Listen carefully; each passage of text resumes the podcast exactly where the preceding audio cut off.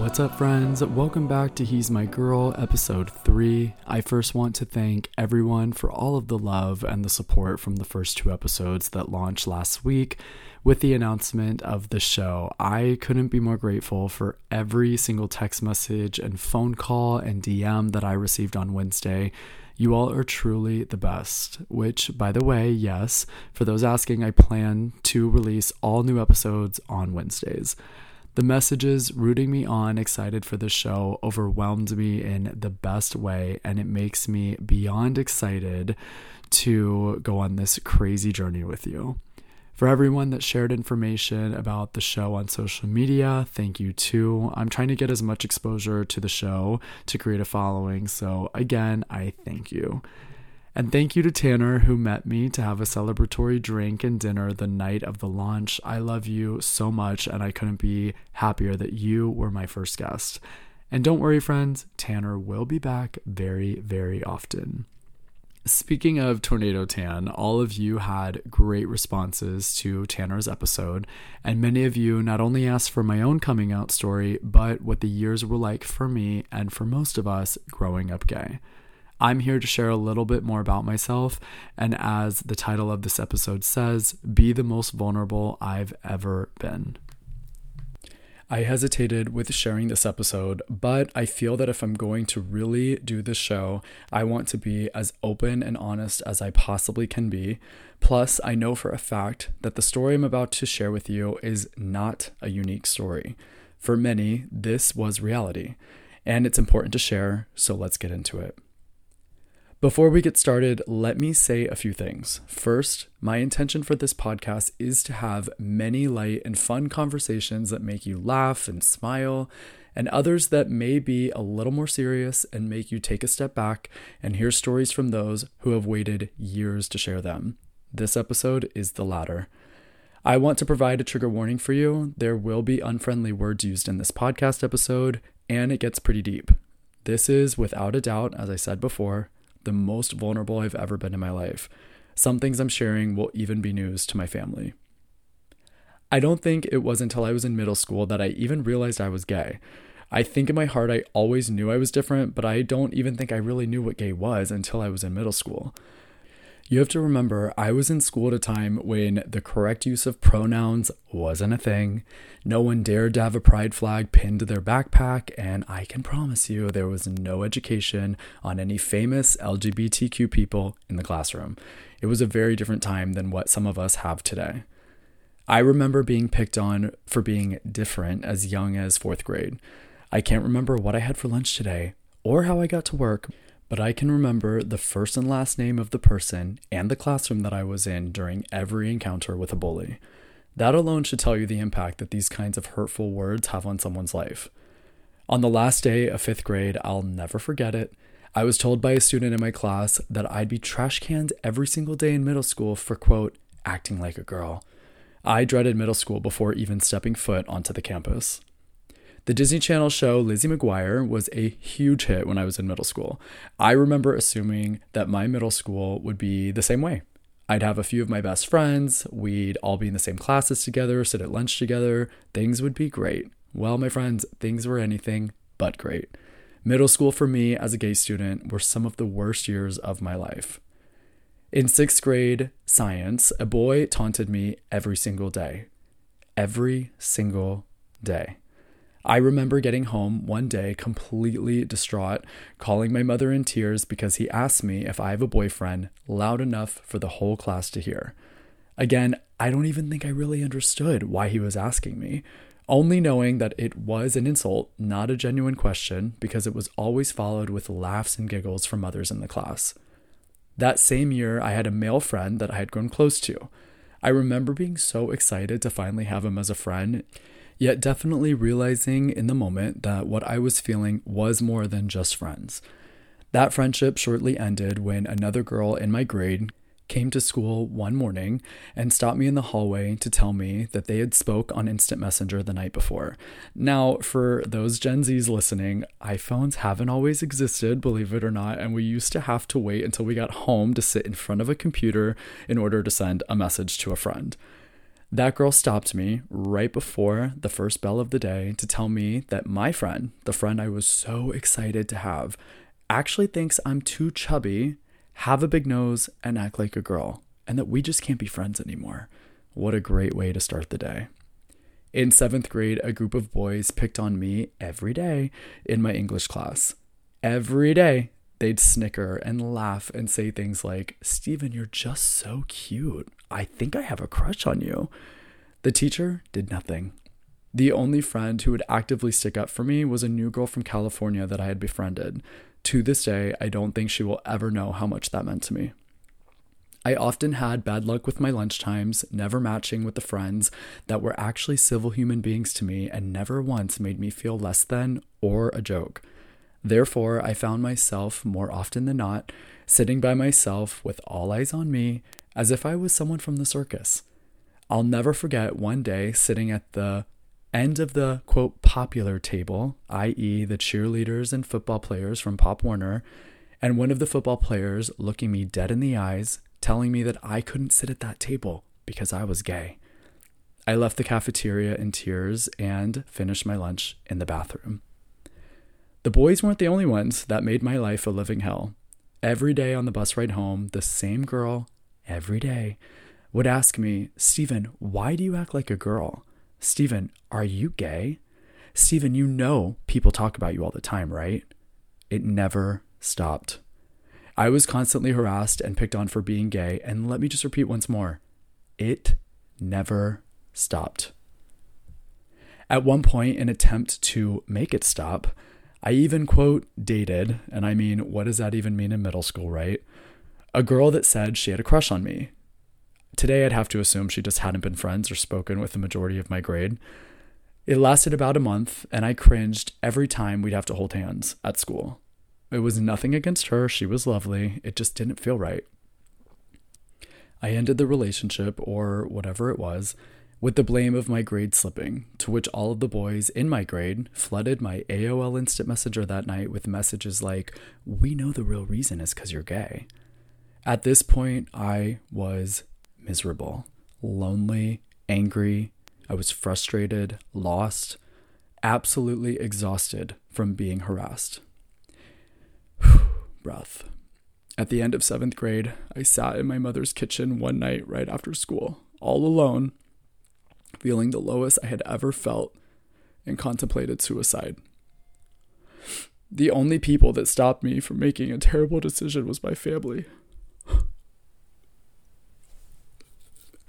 I truly have the best family I could ever ask for.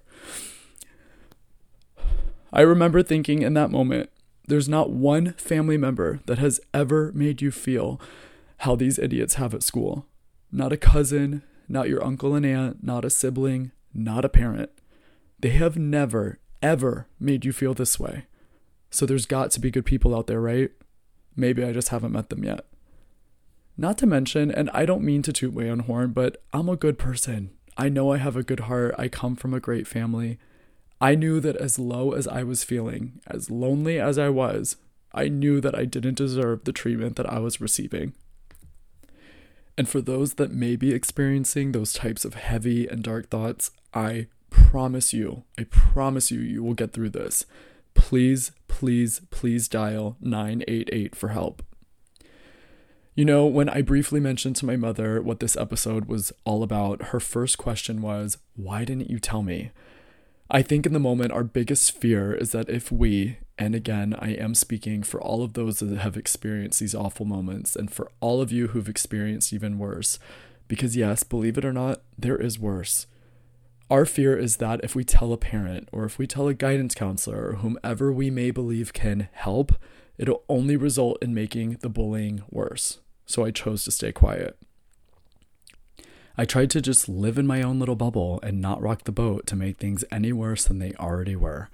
I remember trying to solve the loneliness by getting into soap operas like All My Children and General Hospital. I was able to escape my own drama just for a few hours every day by watching the soap characters' crazy situations instead. I also remember journaling a lot, trying to get my thoughts and emotions onto paper and out of my head. Little things like this really helped. I went into eighth grade deciding enough was enough. I had my few handful of good friends at school, and that was all I needed. Towards the end of eighth grade, we were all enrolling in the high school that was right next door to our middle school. However, I made the decision to transfer to another high school just down the road. I blame my decision on the fact that my dad served as the athletic director at the originally zoned school, and that I just didn't want him watching my every move in high school. Sorry, Dad. The real reason? I couldn't imagine four more years with the same kids that made the last three absolute hell. Side note, I actually work in education right now and have been since 2017, and I remember being terrified, so nervous to enter the middle school classrooms to work with students, and always wondering why. Always. I now know after doing this episode that it's legit PTSD from all of the experience that I had when I was their age. Some of that shit just never goes away. It was around this time in middle school that I remember getting into an argument with my brother and sister one day. They're twins, and naturally, it used to very much be a game of two against one. I don't remember what was said. I don't even remember what we were fighting about, but I know it led to my mother and I having a very long heart to heart conversation on my bed that evening and me coming out to her. Her response was that she loves me no matter what. At the end of the summer before my freshman year, my parents came to me and told me that I would be attending a week long summit with other kids from our city. My brother and sister were always active with cheerleading and basketball and football, and I think this was their way of trying to help me to find something of my own. The summit was introduced to me as ways to help us all become leaders in our communities and schools. I was only half interested. It being a weekend conference, we were all to share rooms with other kids in the program. It was like four boys per room, two beds. I remember not being crazy about that since I had just finished three years in middle school where I couldn't even be in a cafeteria with another guy without being picked on, let alone share a hotel room with a few that are complete strangers. I remember meeting the roommates in the lobby of the hotel, and from the looks of it, everyone seemed fine. After receiving our keys and getting into our rooms, I was unpacking my bag while the other three guys in the room were chatting and getting to know one another. We were all admitting how awkward it was that we had to share a room with other kids that we didn't know, to which one guy replied with, Well, as long as none of you are a faggot, I'm fine. yeah. An hour later, I faked sick, walked down to the lobby, called my dad and stepmom to come get me, and came out to them that night.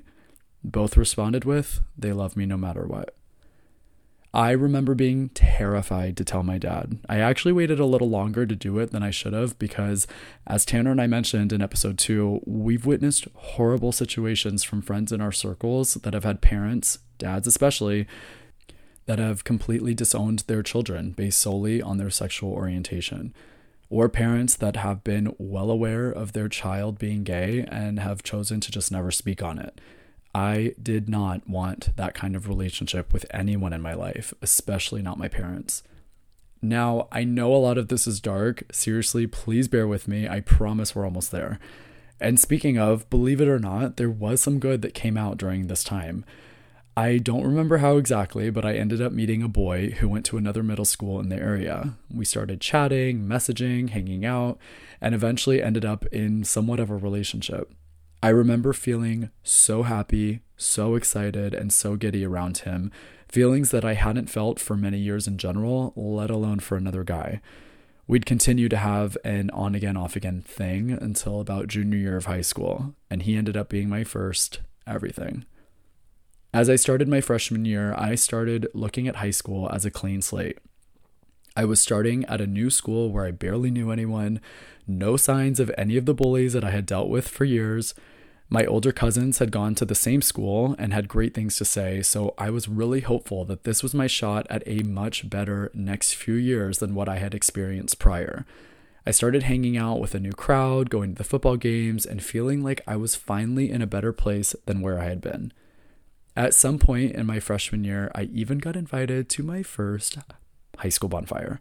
And for those of you who remember, MTV's Laguna Beach was like the hot show in high school for me, and bonfires on the beach was their normal outing. So this was a big deal. It was at the house of the boyfriend of one of my best friends, and I remember thinking, this is what high school is all about. getting together with your best friends on a Friday night right after the big football game to have a bonfire. After sitting by the fire for a while and talking to everybody, I remember walking into the house to use the bathroom and overhearing my best friend and her man having a conversation, to which he asked her, Why'd you bring the faggot? There's that word again, friends, said with such hate that it could send thousands of chills down your spine. My heart immediately broke into 2,000 pieces, not because of what he said, but because my friend didn't say anything. She didn't defend me once. She simply laughed it off and kept flirting her way through the conversation. It was in this moment that I really had enough. Instead of staying silent and allowing this awful behavior to continue, as I did for way too long, I spoke up for myself and had her take me home. I haven't spoken to her since. It was that same day that I decided not to lie about who I was anymore. I came out of the closet and I never looked back. I eventually transferred back to the school that I was originally supposed to go to, the same one my dad worked at, and yes, the same one that had some of those awful students that made fun of me on a daily basis. That was because this time I was going to campus completely confident of who I was, and believe it or not, I had a completely different experience. I found my group of people that made me feel loved and supported and all the things that I had longed for before. We celebrated prom together and spring break and birthdays. I never faced a problem in high school. I choose to believe that maybe because I was finally out and confident and honest of who I was, the bullies no longer stood a chance. I was able to meet some of my best friends at this school, graduate, and move to South Florida for college, where I believe my life really started to begin. All of what's to follow in my 20s for another episode. As I've said, I promise, I promise, I promise, my episodes for this show will not always be so dark. I hope that Tanner's episode proves that. But I really believe that this episode is important to share. I have to reiterate the story I shared with you today is not a unique one. This was the reality for many listening, and unfortunately, this is still the reality of many today. But I want the message received today to be one thing it gets better. I mentioned that in episode two, that if there's anything I could go back and tell myself, it's that because it does. Today, I'm a happy, healthy 31 year old living in one of the biggest cities in the country. I have had the privilege of picking up my life and starting over multiple times in multiple cities, meeting some of the greatest people I've ever known. I've had the incredible opportunity of falling in love and having my heart broken, learning so much from both of those situations. I've had friends come into my life that did me wrong and used that same voice that I found freshman year of high school to speak up for myself and cut them out. I have the best family that I could ask for. The most incredible parents and step parents, siblings and step siblings that are my best friends, their significant others that have welcomed me with open arms. Sorry an aunt and an uncle that are like my second parents, cousins that are my bonus siblings, an almost 94 year old grandmother that I speak to on the phone every single day, and so many more great people. I have a job that I love going to. I have my own apartment that's my little sanctuary. I live in a neighborhood that is dedicated to the gay community, full of gay bars and restaurants, gyms and shops, and pride flags featured in many apartment windows and front lawns. I never sit by myself at lunch unless I choose to take myself on a date. if someone today asks, Steven, are you gay? Or do you have a boyfriend? It's met with genuine interest and not followed with a laugh. And lastly, no one today asks, Steven, why do you act like a girl? Instead, they get to listen to my own podcast show titled He's My Girl. I'm just out here turning lemons into lemonade, my friends.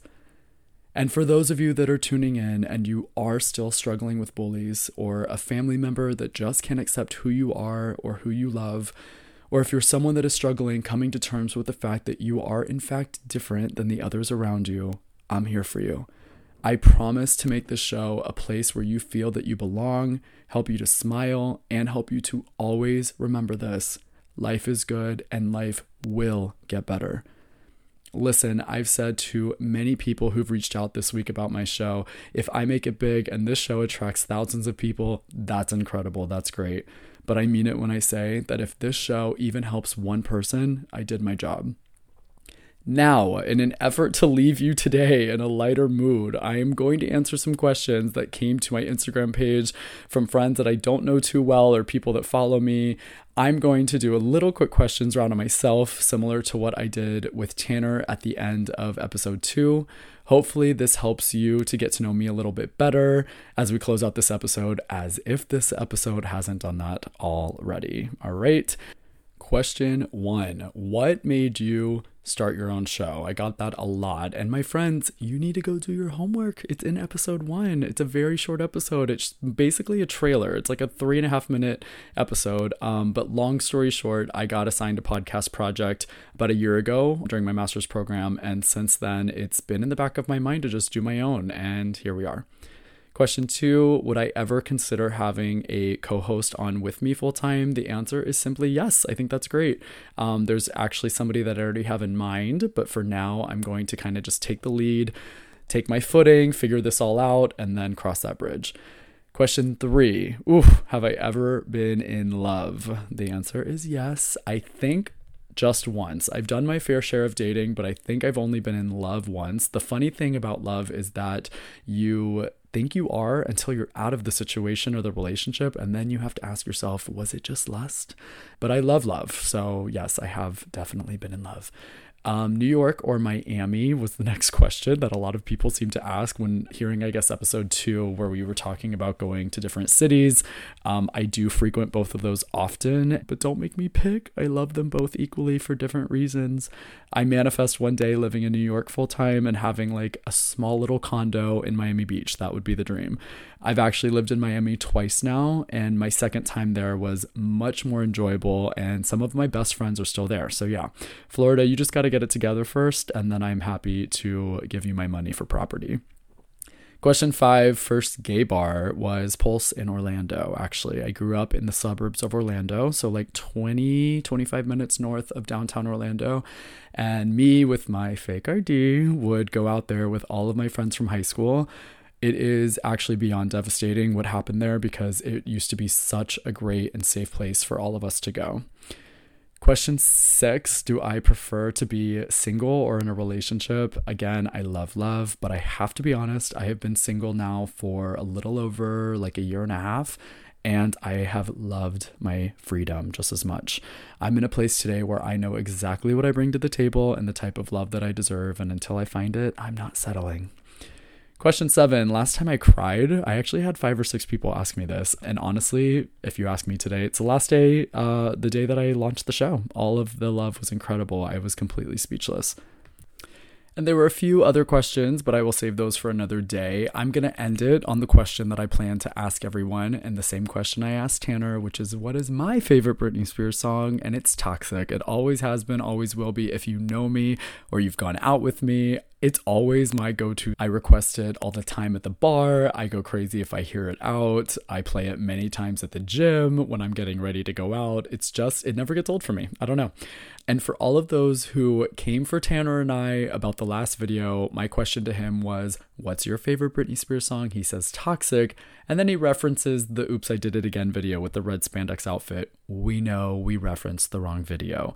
I know she's a flight attendant in the Toxic video.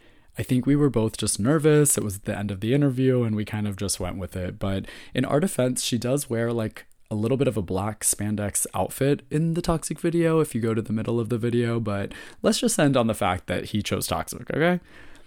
And just like that, my friends, that concludes episode three. My thanks to you, seriously, for allowing me to be so vulnerable. It's definitely not the easiest thing to do, especially not on a mic. All I ask is that you continue to tune in, subscribe, like, comment, give five stars, all the things to give the show some love. You can find He's My Girl on social at He's My Girl Podcast and myself at Steven D. Peters. We'll chat again next week. And until then, thank you for being a part of He's My Girl.